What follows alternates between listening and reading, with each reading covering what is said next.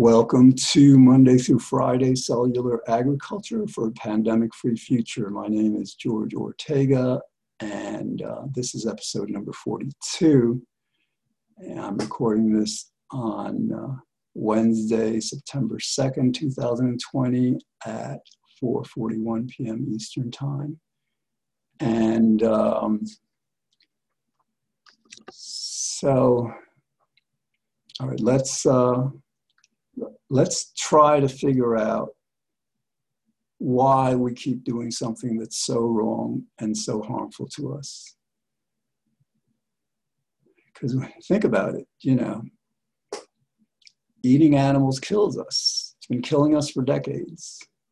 Um, we have known, although many will uh, will deny it or object to it, but the science tells us, and our experience tells us, really, that we don't need to eat meat and fish and dairy. So, um, you know, what explains that? I mean, what explains how we have been so harmful to ourselves um, that um, that it's afflicted us again with so many diseases, and now with this coronavirus, with this pandemic, that's um, that's separating us, that's, that's impoverishing us, that's um, punishing us. I, you have to, you know, what, what, um, what are we thinking? What are we thinking? We must have been thinking that, well, you know, I'm eating meat and, and I'm well, and most of us are well. Most people don't get sick on meat, you know, fish and dairy, which is true. They're, well, actually, you know, I have a feeling that, that consuming those foods, you know, especially coming from animals with saturated fat and the, the cholesterol and all, you know, create a lot more damage than, um, than we realize. Um, but, you know, before this pandemic, people were thinking to themselves, it can't be that bad. We can't be that bad because look at how, how good our world is becoming. And it is. It has become really good in a lot of ways. We're, we have um, so much more than we need. We are so blessed. Um, now, there, there's, there's some people, you know, in the world, uh, I guess around three quarters of a billion perhaps now, who, who are um, severely deprived of, of, of, basic necessities, and that's another, you know, great sin of ours. But but for the most of us, you know, we're living great lives, and we're thinking to ourselves, yeah, we don't have to, um, you know, address the needs of those extreme poor. We don't need to um, stop farming animals in ways that that um, that abuses and tortures them so horrifically because uh, apparently God approves because apparent, you know, because we're doing so well. All right, well, now I, I think we're beginning to understand that, um, that God has been patient with us, uh, that perhaps God has been trying to reach us and we just haven't been listening. Um, so, so yeah, now I, I, I think because of this pandemic, we are facing ourselves. We're seeing ourselves more as who we are relative to, to virtue, relative to, to the good we do and the harm we do. And, um, and you know, when we understand ourselves in that way, we improve. We, you know, we, we've done this, you know, throughout our lives. And we, that's why we um, reprimand our, our children. That's why we reprimand ourselves and our friends. And, you know, and we, we try to do it subtly and, and, and as kindly as possible, of course, because why not? But, um, but when we detect moral limitations, moral flaws, um, immoralities uh, within us, we strive to change and so I think maybe that's the stage at which we're at now. That um, before this pandemic, we um, we supposed that we were doing well enough morally. And now we understand very clearly that we were not and are not. And so that's now we're in the next step.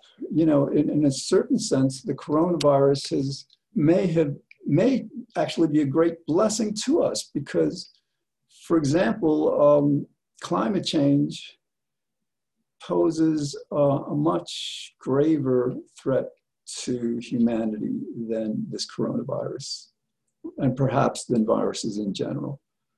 Um, and uh, and without going through this moral reformation that, that we're undergoing now because of this pandemic, because we have to become better people in a lot of ways to get through it and prevent future ones. It's like this is, this is training for the great battle that will be against climate change. This is a way of, of showing us that when we are faced with, um, with imminent loss, with, with imminent threat of loss of life, of loss of, of civilization, of, of, lifestyle, we respond. And so now, you know, this will prepare us to then, you know, for many of us, look at climate change more, um, more squarely in the face, to, to, to, to, you know, to not avoid or deny it anymore, to, to accept, yes, it is as threatening as scientists have been telling us for decades. I mean, just like just Google climate change, you know, and and notice how many things that, that they predicted would be happening in 30, 40, 50 years are beginning to happen now. You know, like the, the, the melting of the permafrost, the, uh, the tundra in, in um, Canada, Siberia, the, the northern latitudes that's you know there's there's more greenhouse gases in those peat bogs that, that uh, than than there are than there is in the rest of the envir- env- environment, the uh, atmosphere, and and you know if that melts as it is melting now, like decades before um, schedule, you know that that that that amplifies the extent of our problem um, beyond uh, beyond belief. So, so again, um, yeah, uh, climate change is, is serious, and this coronavirus. Let's look at it that way. Let's let's see coronavirus not as this evil agent that is afflicting us for no good reason. It's afflicting us for our benefit, for the future of our civilization. It's it's like and and and you know it's it's not a very harsh affliction relative to the 1918 pandemic or World War II or World War I, many, many of the other wars that we fought, you know, or, or the Great Depression. You know, we, you know, civilization, people have, have been chastened much more severely than, than uh, this coronavirus is chastening us now. But um, so, but let us let us see it in a new way. Let's let's yes, we, we, you know, let's see it as as our wake up call to become more virtuous. And um, well, let's get right to the politics, I guess. You know, one thing we have to do is get rid of Trump because he incites hatred and violence and indifference and callousness and cruelty. And we can't afford that. So let's get him out of office. Let's get all the people like him out of office. And let's, let's also reform the Democratic Party because it was like the moderate, moderate faction of the Democratic Party that, for money's sake, because the economy was doing so well and so many Democrats were getting rich, has, has allowed our country to shift more and more toward this, this very harmful Republican ideology where, where it states, well, I can do whatever I want regardless of the consequences. So let's reform our politicians. This coronavirus is, uh, is actually our means of doing that. It's no longer the, the rich corporations who are calling the shots. It's this coronavirus. And, and if jobs, jobs have been lost, they will need to be created and they will be created. If people need homes, they will not be evicted. You know, the, these kinds of circumstances, these kinds of remedies and, and, and um, initiatives that the rich and corporations haven't allowed to happen because they were preferring to just take that money from society for themselves rather than using it for the collective good, for the good of everyone, for, for the good of people who really need um, those resources. You know, now they, they don't have that power. Now it's the coronavirus who's calling the shots. And uh, so that's, that's another reason why, as, as harmful as this coronavirus is and has been and will be for some time, it really has been a blessing. Um, it's allowing us to reform our, um, our politics.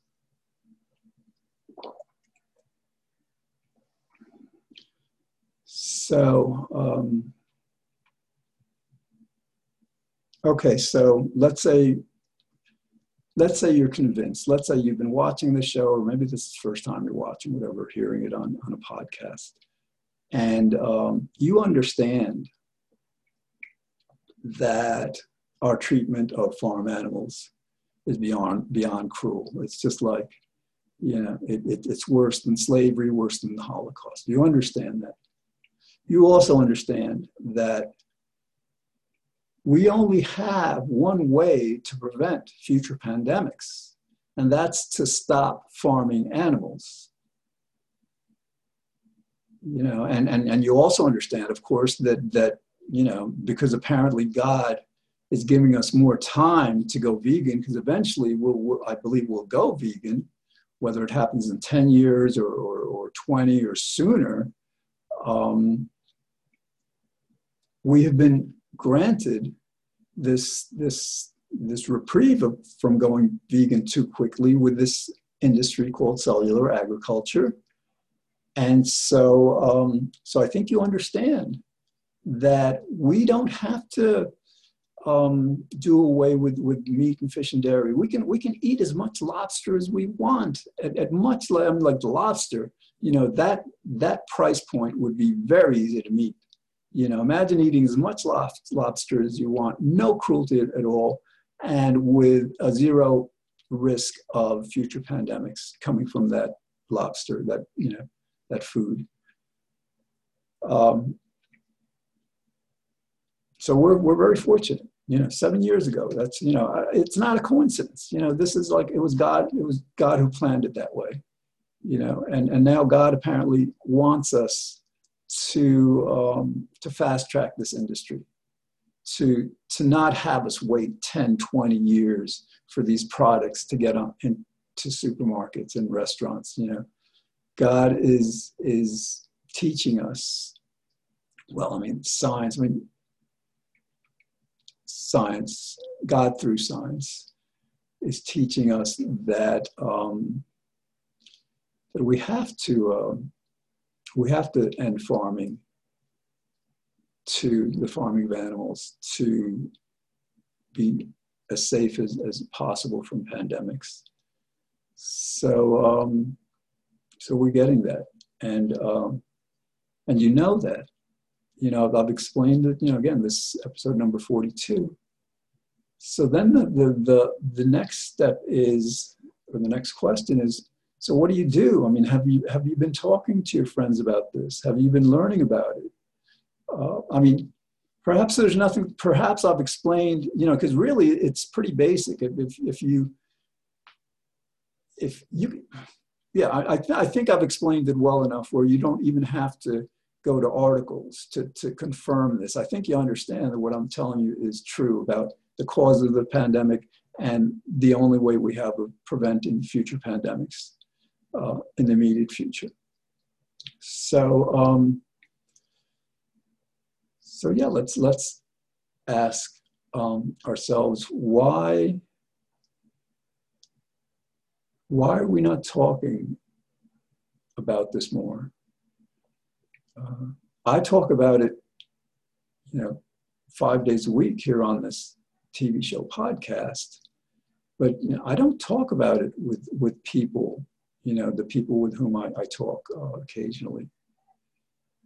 And um, so this is something that, that involves all of us. Why don't we start planning for a pandemic free future? Why don't we start organizing for it? Um, at least those of us who understand. And I, we, we can't really organize that much until many, many other people understand. But um, I suppose because um, to many it may feel like it's um, it's going up against the established order, the established society we have. That it, it's basically demanding a great change that will, you know, shift a 1.3 trillion dollar industry from factory farms to cellular agriculture facilities. And um, and through the media and politicians, uh, the owners of, of those kinds of industries, of, of, the factory farm industry and other industries, they have ways of, of basically um, threatening us. Um, for example, there are laws that, um, that prohibit a person from going into a, a factory farm and photographing it or videotaping it. And, um, and you know, the, these corporations will pay our politicians to tell people, well, no, these, you know, we absolutely need these, these factory farms. You know, we couldn't do without them. Um, so, so perhaps that's what we're afraid of. Um, perhaps we're too busy doing other things. I don't know how. To... All right, we've got about 10 minutes left. Uh, 10 and a half minutes. Um, I, you know, I shouldn't, I shouldn't, because I'm, I'm feeling and I'm sounding kind of like a bit, you know, pessimistic or, or just like, you know, troubled by this, uh, troubled by trying to figure out why we're not doing anything about it, let, let me shift gears because um, that, you know, right, that was my emotions talking, but my, my intellect, my knowledge of this world of science tells me that this shift will happen. Factory farms will end much sooner than most people expect or realize because they have to end because we're not going to allow one 1.3 trillion dollar industry to endanger our future and kill so many people now you know as this coronavirus is doing. We're not going to allow that. So so my prediction is while people are still too consumed with the change in routine the, the change in mindset the, the kinds of kinds of adjustments to our lives that this coronavirus is requiring soon, um, whether it's this year or next year, we'll be lifting, we'll, we'll be going back to not wearing masks, to, to not having to distance. And, um, and as that happens, then, then, and, and this again, a year or two perhaps, then people's minds will turn to fine, let's not ever have this happen again. And so, um, yeah, the, the, the, I don't really have to do this show. Um, I like to do it. Maybe I should do a different show. Um, but, you know, basically, I'm pushing this along. Um, perhaps needlessly, perhaps not. Per- no, no, the, the faster it happens, I mean, like, by my perspective, you know, yeah, the faster it happens, the better.